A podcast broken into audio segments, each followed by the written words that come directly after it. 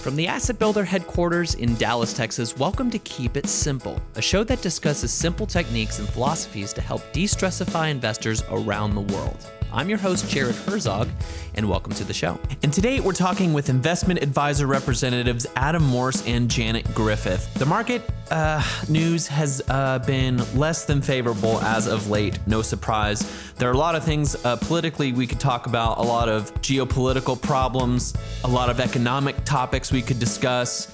Uh, those discussions are infinite and ongoing. Today, we want to talk about how to have the mettle to get through times like these.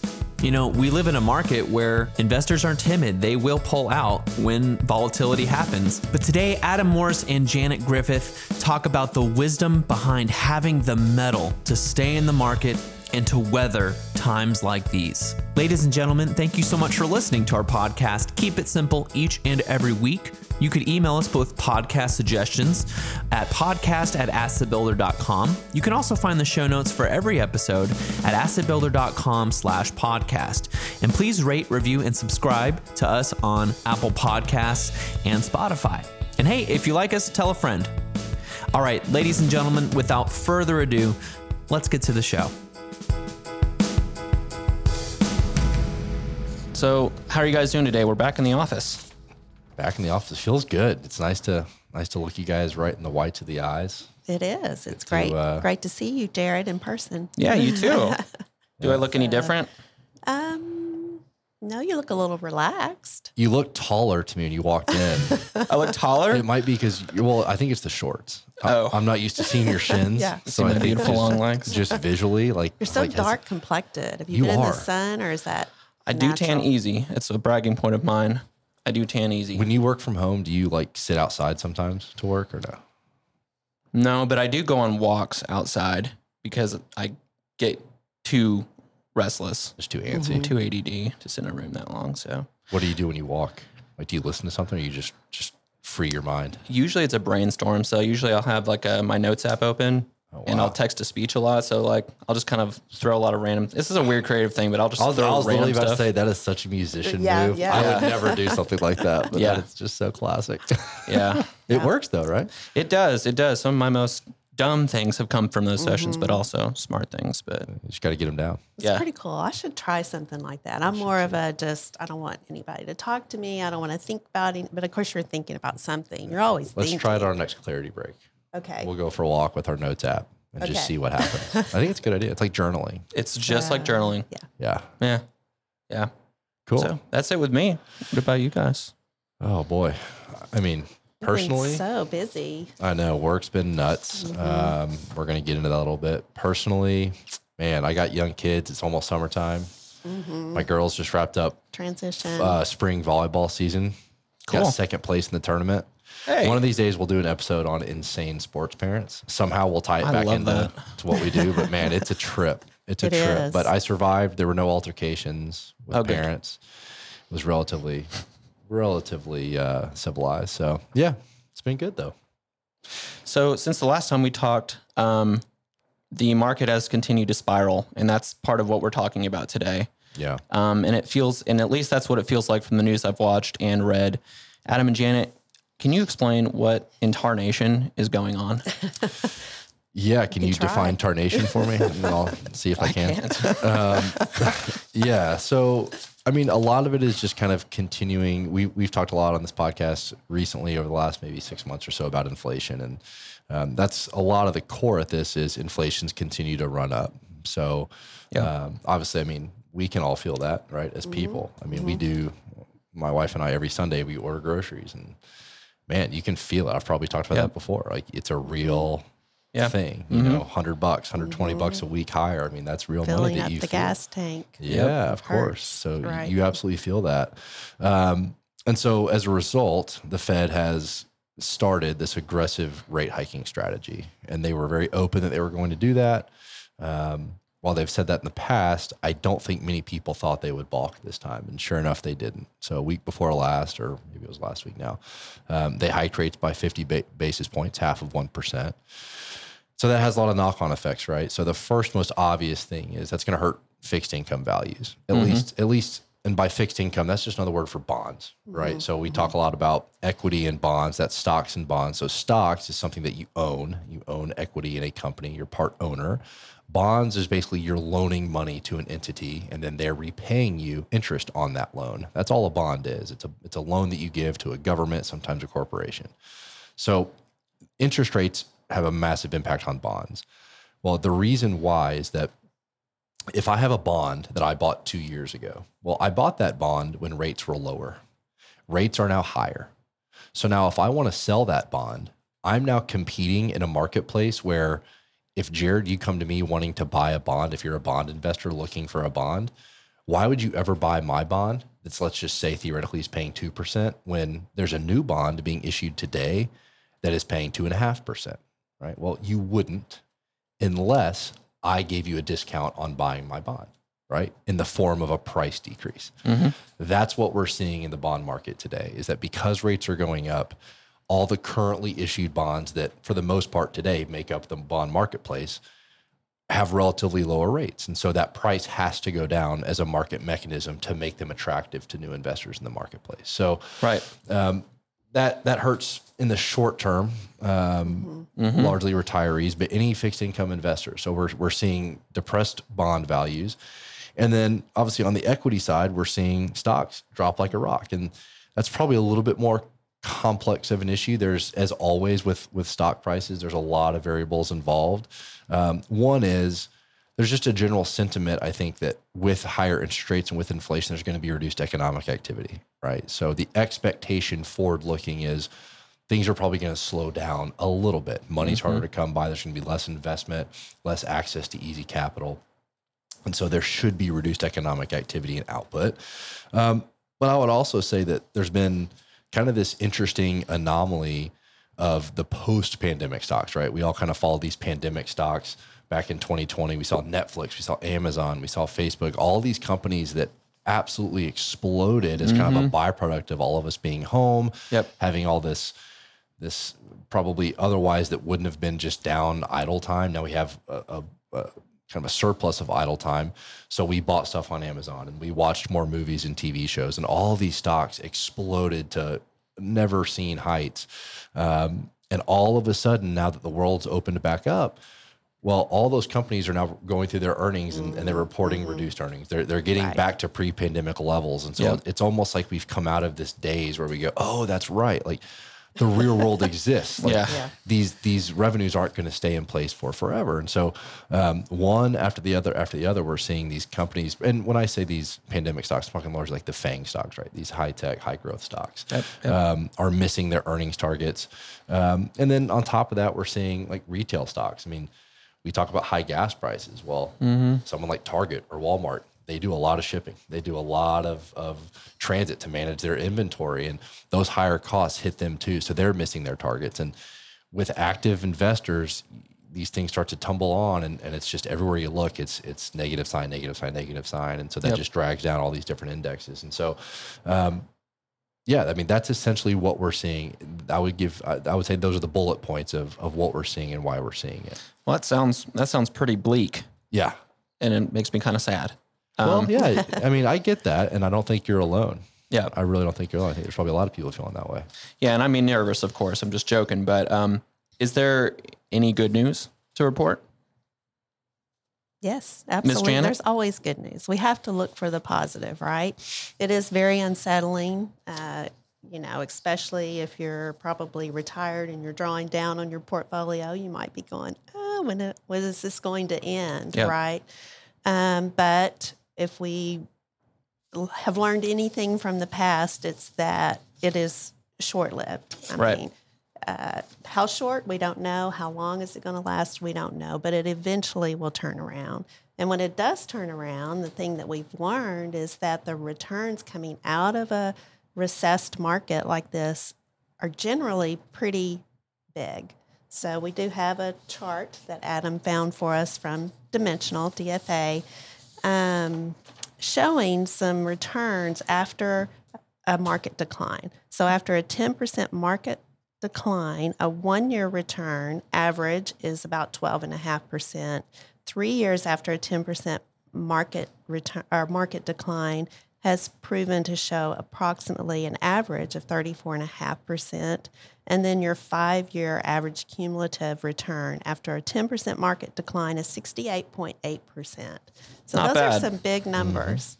And it's even higher after a 20% market decline and even, well, a 30% is a little bit. So is this on Little average? uh, Yeah, this is on average. Okay. So, Yeah. so they tabulate all the 10% declines, all the uh-huh. 20% mm-hmm. declines, all the 30% mm-hmm. declines. And, and I will stress this goes back to 1926. So, So, before the depression, even. that's right. This is not this is not short-term data. We're not cherry picking data here. We're looking at, at long-term market data that mm-hmm. says, you know, what what is inherent about markets that we can extract and, and make decisions based upon. yeah. So the rub is like, what if you need to pull your money out before those five years? That's a before those three years. Great mm-hmm. question. Yeah. That's Right. so so let's just talk about that, right? So um, one of the things I think that we wrestle with a lot when we talk to clients, it, human nature, like when bad things happen, we go into fight or flight, right? Like and, mm-hmm. and fight or flight means you're taking an action. If you're fighting, mm-hmm. you're going, you're running toward the obstacle. If you're if you're running, you're getting away from the obstacle. But in either case, you're doing something. And so I think it's built into our DNA, it's built into our code that mm. I need to do something. I, I perceive a threat. Thus, what action do I take? And we can debate what that action is, mm. but take action. Mm-hmm. And for some people listening, you very well might need to take an action, mm-hmm. right? You might need to increase your diversification, right? You might need to reduce your costs when it comes to investment. Um, you might need to reduce the, the amount of risk inherent in your portfolio. Mm-hmm. But if you've been listening to this podcast for any amount of time and you've done the things that we always talk about doing, which is indexing, be broadly diversified across asset classes, across geographies, um, Keep your fees low. you're keeping your fees low. You're not chasing the most recent thing, right? Right. You're not chasing crypto. You're not chasing the FANG stocks, right? Which would be destroying you right now. Um, if you're in a risk adjusted portfolio, then you, in theory at least, if you've done it properly, you shouldn't have to make any mm-hmm. changes. So, and then we can walk through exactly why that is. So, you mentioned, well, what if I need to pull my money out, right? Okay, so let's say you're a retiree. Let's say Yep. you retired in 2018. Yep. So maybe you're retired with two million dollars, and well, let- let's make it let's make it more conservative. Let's say a million dollars. So the odds for anyone that you're going to need to pull out all of your money at any one time are relatively low, Right. right? So what do you think is a reasonable number? I think if we said thirty percent of your portfolio for any one thing, right, and that's a catastrophic event. Yeah. If you need to pull out three hundred thousand dollars at one time, well, you should already be in a portfolio that has accounted for that possibility mm-hmm. and has accounted for the fact that, well, we may not know when that volatility is going to hit or mm-hmm. why it's going to hit, but we should make the assumption that it's mm-hmm. going to hit. Mm-hmm. Yeah. Right. So if you're already in a risk adjusted portfolio, you should have a significant amount of your allocation in fixed mm-hmm. income that, yeah, it's not going to be flat, but it will at least it will at least be more reliable than equity. Right. Mm-hmm. And of that fixed income allocation, which we do here eh, on the management side, I would strongly suggest you having a really short duration fixed position that represents anywhere from you know 8 to 15% of your portfolio so that you can access a really stable position at any given time to fund that need. Right. Now, that sounds common sense and if you don't invest on a regular basis or think about investing, you probably couldn't poke a hole in that, but if you wanted to poke a hole in that, you could say, "Well, but why wouldn't I do that? That sounds really easy." Mm-hmm. And the flip side of that decision is when markets are up, Your that- growth is slow. your growth is going to be slower relative Yeah. to if you didn't do that. Right. So you have to make this trade off, right? And, Yeah. and what most investors try to do is get the best of both worlds. Yeah. They want all the growth when it's good and none of the downside when it's bad. And uh, the data just shows that's a really bad idea. You're, you're not going to be able to achieve that. That's going to result in worse than market returns. You're going to lose to the index. And the index is what is there for the taking. Right. So if you find yourself in that scenario, I hope you're in a properly diversified risk adjusted portfolio. But if you're not, then what I would suggest that you do is if you don't have to access that capital, maybe wait a little bit, mm-hmm. wait Yep. for markets to correct slightly, wait to get back to a more comfortable position across the across the market. And then immediately take action. Mm-hmm. Immediately get into that diversified portfolio. By diversified, I mean I mean, multiple index funds. I'm not talking, you know, 100 different stocks. That's not diversified. Right. Um, become properly diversified and properly risk adjusted so that when we come through this again, you'll be in a much more comfortable situation. Love it. Almost feel like we great. can end it right great there. Advice. Yeah, I mean, I, well, I think it's interesting too, though. So, Janet, do you want to walk through this one? Or uh, I'm a huge fan of this this data point, and I've been going through this with clients nonstop the Yeah. last couple weeks. Um, I shouldn't say nonstop, but to the clients that have lost a little bit of sleep, I think it's really powerful because Janet, I mean, you mentioned how quickly markets come back, but Yep. it's important to understand that even in that comeback, so in two of those time frames, the 10 year decline and the 20 year decline, within one year in both, you're already back. Right. Right. Like y- y- your your whole portfolio. Yeah. Now, in all scenarios, within three years, and now you're back in the black and you're mm-hmm. growing within Yep. five years. But over that five years, that growth is very likely to occur in a really small percentage of those days. So, kind of the way we can encapsulate this, if you go back to uh, 1990 and you look at the next 20 years of market trading days of the S&P 500, I'm sorry, 30 years from 1990 to 2020. If you invested $1,000 on January 1 of 1990 Yep. and left it, you didn't touch it a single day. You didn't add money. You didn't take money out. You just put it in and walked away. If you came back at the end of 2020, you would have $20,451 Today. in that account today. Well, at the end of 2020, over a 30 year period. So that's pretty good. I mean, now we don't really have much to compare that against. So maybe if I'd put it in Apple, I'd have four times that much, right? Yeah. I mean, and that's possible, but the likelihood that you'd be able to hold on through that ride is very low. So I think that's a good benchmark. So at the very least, Yeah. What was that? What was that funny study that was like Vanguard's best performing accounts had actually passed away? Like, were, were people who had actually passed away? well, so we'll talk about the, remind me to talk about the Magellan Fund. When Okay. we get done with this, it's similar to that. Okay. Um, but just uh, kind of in an effort to set a benchmark, right? Like at the very Uh-huh. least, if you're an equity investor, you should get market return. That's just there for the taking. So you should get it. So if you did that, you get about twenty and a half thousand dollars. Now, over that 30 year period, if all you did was miss the single best performing day that the S&P 500 started 30 years, if you just missed one day, but it was the best performing day, you would end that same 30 year period with $18.3 thousand. So less. A So lot less. one day yeah. out of 19,000, 1,700 of that came from one day. Yeah. Mm-hmm. If you missed the best five days, you end with just under 13,000. Yeah. And then I'll skip to the what I think is the most impactful. If you mm-hmm. missed the 25 best days in the market for the S&P 500, just ranked each daily return and you got rid of the top 25, you only end with $4,300, 4376 to be exact. And there's no way you're timing that 25 times over 30 Well, years. it just represents that there's a really small window of time that provides most of your return. yeah. And every day that you're out of the market represents a day that you might miss most of that mm-hmm. comeback. Yeah. And the only way to guarantee you don't miss that is to stay in. Yeah. And I, I just think that's so, I mean, there's mm-hmm. such a big difference. I mean, you think about the difference between 20.4 thousand and $4,300. And that's Yeah. what investors mm-hmm. are, are doing to themselves every day. Yeah. Mm-hmm. And they don't even realize it Yeah. because they're in and out, in and out, in and out. So if you can just internalize that idea mm-hmm. and it, it- can help you to, I think, see through, like we talk about this a lot internally, like a, a 10 year view, right? Where do you want to be mm-hmm. in 10 years? Yeah. And if you can look at this and go, well, at the end of 10 years or 20 years, I want to be the guy that started with a thousand and ended with 20,000. That can help kind of filter out the decisions that I'm being approached with today that oftentimes are just noise. Like I don't actually Yeah. have to make that decision. I can Yeah. just ignore it. Does that kind of make sense? Yeah, and Janet had a good point I think last time talking about, you know, 30 or 20 years seems like a super long time, but even if you're in your 50s, you can still Oh yeah, invest for that long. Right, it's still a long investment time ahead of you, time horizon for sure. You know, uh, one of the things we do for uh, clients as we're working with them, help helping them to choose the right strategy or allocation to meet their needs is we'll show them um, historical returns and we'll show them the best return and the worst return in a one year period.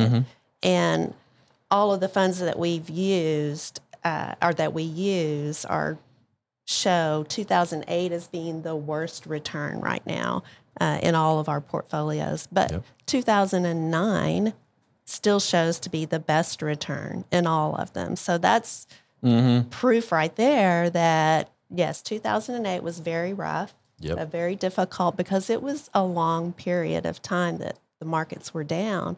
But they earned their money back within a year and then some. So, so we like to show that to our clients for two reasons. One, we want them to know that potentially they may go through a time like that. Yeah, you're setting And- expectations for Right. what the experience could be. Right. So, and and inevitably is. Inevitably. And Mm-hmm. and that's that's kind of the the humility I think baked into what we do every day. That's a good word for it. right? Like the Mm-hmm. humility that that we base our approach in is we we are incapable of a predicting the future and b Mm-hmm. behaving in a way that could capture that advantage even if we could. Yeah. And I think it's really important to think about that and, and to make decisions with that humility because then then it, it's not hard for you to trade off the potential return because you've already acknowledged I, I can't capture that. That's that's mythical. That is Right. out there and they've done studies. So we'll talk. So you mentioned um, so the Magellan Fund. I love this story. Yeah. So there was a famous fund at Fidelity um, called them. I think it was Fidelity called the Magellan Fund, and it ran from I think 1976 to 1990. And I think it was managed by a guy. I might get this wrong, but I think it was a guy named Bill Richardson. And I hope it was Bill Richardson. Bill, if you're out there and you didn't, Sorry. let us know. Um, but anyway, he's a legend because over that time period, I think they returned, it was either 24 or 26% annualized, which of course just murdered the index, like destroyed the market. Yeah. And so, of course, like everyone just goes along their merry way and saying, wow, that guy's a legend. What a great fund. Did so good for everybody. Well, a couple years later, they came back and did some analysis and they actually looked at investors of that fund. And it turns out that the average investor, if you just reached into a bag of investors that invested in that fund and pulled someone out, that investor was more likely to have lost money than to have made money. And you think, how in the world is that possible? How can you have a fund that is getting 26% per year every single year for 14 years? You should have quadrupled your money every every 4 years, every 5 years. That's so silly. And it's because well, that's why behavioral finance is a field. Yeah. So what they found is that most investors piled into the fund on the heels of a really good year because they look at the best funds, they go, "Ooh, right. I want that. That Right. looks Yeah. amazing." So they pile their money in. But statistically speaking, if you just had a great year, that means you're more likely to have a reversion to the mean year. You're going to have an underperforming year. And so by the time they get in, they're signing up right to have a mediocre year, at least by their perspective. They have a mediocre year or 2 mm-hmm. and they file out of the fund. And that's the behavior of investors in general. And so Yeah. even if, and that's like the rare example of, even if there was a, a magical investment that we could, and like they, there's been articles titled I've seen in the past, like what if Jesus was an investor? Yeah, Right. Like yeah. could Jesus mm-hmm. beat the market? Right. And it's these types of stories that go to show like it's not, it's really not attainable. Yeah. Even if we knew it was, mm-hmm. we as in, we as human beings on balance just don't have the makeup to to avoid those biases. That's why they're mm-hmm. biases. So you have to invest in a way that excludes those decisions from the decision set, Yeah. if that makes sense. Yeah. Don't time the market. Yeah. So our original point was that we were talking about all of the doom and gloom that's going on, how to weather those situations, um, which is to hang on tight. Hang on tight, but also, I mean, Janet, why don't you speak? Because we were having a good conversation earlier about, um, you know, we're we're trying to fly through client meetings. We we have goals that we try to hit internally of, hey, we need to meet with all of our clients. We want to talk to our clients as much as we can, and we measure that on a weekly basis. And so, um, it's always interesting as a team to get together and talk about how those conversations are going, especially when we're when we're going through times like this. And we were talking mm-hmm. about that earlier. I want Janet to kind of talk about. It's been kind of refreshing, actually. So I mentioned 2008 being a difficult year, and, and AssetBuilder, our company started in 2007, 2006, 2007. I wasn't here then, but I've heard the stories of what a challenge that that year was for the advisors. So when we went into um, 2020, started out 2020 with the pandemic, there I had a lot of fear in me of like, oh no, I'm bracing myself for for what's going to happen with with our clients' investments and all of that. Well, that turned out to be pretty short lived. So now here we are in 2022, and we're four and a half months into the year. Um, and it's been a difficult year for investing, right? Or for our investments. It's a good year probably to to get into the market by by year to now. buy. But um, But anyway, it's so test- we're it's tested investors' commitment. Right. And we're and Adam mentioned our client meetings. So yeah, I've been sending out uh, emails every week to clients to schedule reviews with them and and I have every week is booked with meetings and and I've even had clients say, "Aren't you afraid to call us or talk to us right now?" And I said, "Well, there might be a little fear, but I have to face my fear and I have to help you face any fear you might be having. A- And they've all been great. It has been a great experience. Um, they've been through it before, they know. Yep. They've possibly been through 2008. They've certainly been through uh, 2020. And they know that there is an end to this and they know that it's not it's not detrimental to to their investment if they're in the right strategy. We do talk about uh, their current allocation and and Yep. every one of them so far are are still good with with where they're at with their strategy with their planning. Uh, they know that that they're going to be okay. So Yep. So everybody calm down. Everybody That's calm what down. Adam's Yeah. saying. Everybody, Miss Janet is No, saying. they've been everybody great. calm down. And, and that's to be clear, like that's not Janet, you know, tooting our own horn to use Yep. an No. old phrase. I mean, that's that's just a, a credit to the philosophy, right? Yeah. Like that's that's the benefit of this Right. philosophy is it allows you to let go of that anxiety, right? If you Yeah. can if you can look at it that way, um, and it's not out of ignorance or out of, and I, I can hear some of you right now. And don't even come at me with, oh, this is new, this is different, this is unprecedented. No, it's not. It's absolutely not. We hear that every time. Hit us up in the show notes or email us. Um, you can't hit us up in the show notes, so don't do that. But send us an email if you're one of those people, and I'll be happy to send you a modified version of some market commentary that we sent to our clients recently, demonstrating why this is not new, um, factually with data, and and it'll it'll help you sleep better. But Yeah. um, yeah, just take a breath, calm down. I will say also that our clients, the ones that don't check their investments every day, generally have a good attitude about it. A- a- Well, and they have better outcomes. yeah, Yeah. because they know they know if they look at it, they might get Yeah. upset. They might get worried or whatever. So they they just leave it alone. We have a few that obviously watch it every day, and they want to talk more about uh, stock picking or or you know they want to pick your brain on what what sectors do you think are going to start doing better now and and my answer is always the same. Doesn't matter what I think because we don't know. We don't know. All we know is that if we stay true to your strategy, stay diversified, um, stay in your index funds, then Yep. then eventually you're going to come out on top.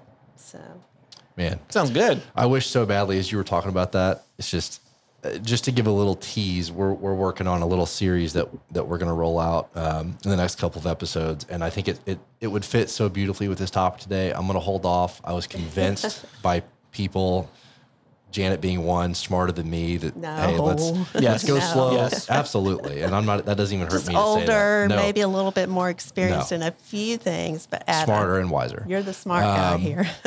but And better uh, hair. we're- so we're going to hold off. But we have we have some things coming um, that I think will speak to this, and I think it'll be really interesting because it's it's certainly related to finance and, and investing, which is what we do. But it's also just interesting in general from a human standpoint. So keep a lookout for that.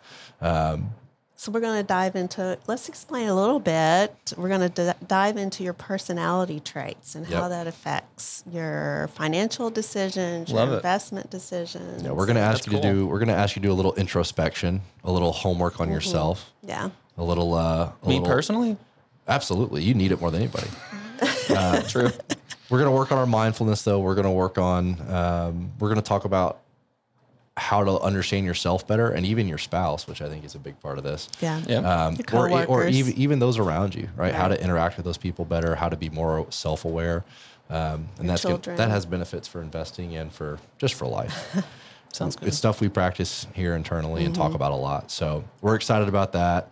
Um, in the meantime, yeah, if you like what we do, man, leave us a review, rate us. We love getting emails from you guys every week. So please send us emails with questions. We like to like to touch base with you and see how we're doing. If you have any feedback for us, let us know. Miss Janet? I agree. Great advice. Great stuff, Adam. Thank you. Good job, Janet. High five. Proud of you. Air Jared- five. Actually, Jared doesn't get one. Oh. Whatever. He's wearing shorts. That's fair. They're jorts. Oh, actually, I will say, just ordered my first pair of jorts in a long time. You will never go back. I back. don't even know no, what that listen. You will never go Jean back. shorts. oh, okay. You definitely know what they are. Okay, I got I'm it. sure your husband definitely had them back in the day. Probably played slow pitch softball and some, if I know him. Mm-hmm. Um, but yeah, first time I took him out for a spin, sister in law roasted me. Who cares? Now, now my confidence is shaken. So Oh, we'll have to talk offline about how to. Talk you out of the jorts. Come No, she didn't talk me out of them, but I'm less. I'm a little shaky, so I need you to give me a pep talk on how to rock them. Just rock them, man. Rock them with full blown confidence. Just be you. Have a big smile. okay, And they make fun of your jorts. Just say, yep, Yeah, but they look good. that's there you go. And they feel good. What more do you need? Yeah. More importantly, they feel good. Yeah. Because they make jeans now with all that stretch material. Yeah. Fire. Yeah. Fire. I love it. All right, guys, we better end before we get really Yeah. derailed. Yep. Let's do it. All right. Thank you guys for your time. All right. I'll talk to Appreciate y'all later. Thank you, See you Jared. next time. Thanks Bye. for coming up Bye. here. This podcast is intended for educational purposes only and is not to be construed as an offer, solicitation, recommendation, or endorsement of any particular security, product, or service. For more information, visit assetbuilder.com. If you have any questions for Adam or Janet concerning this topic or anything else, please visit us at our home on the web, assetbuilder.com slash podcast. There you can find their contact information as well as the show notes for every episode.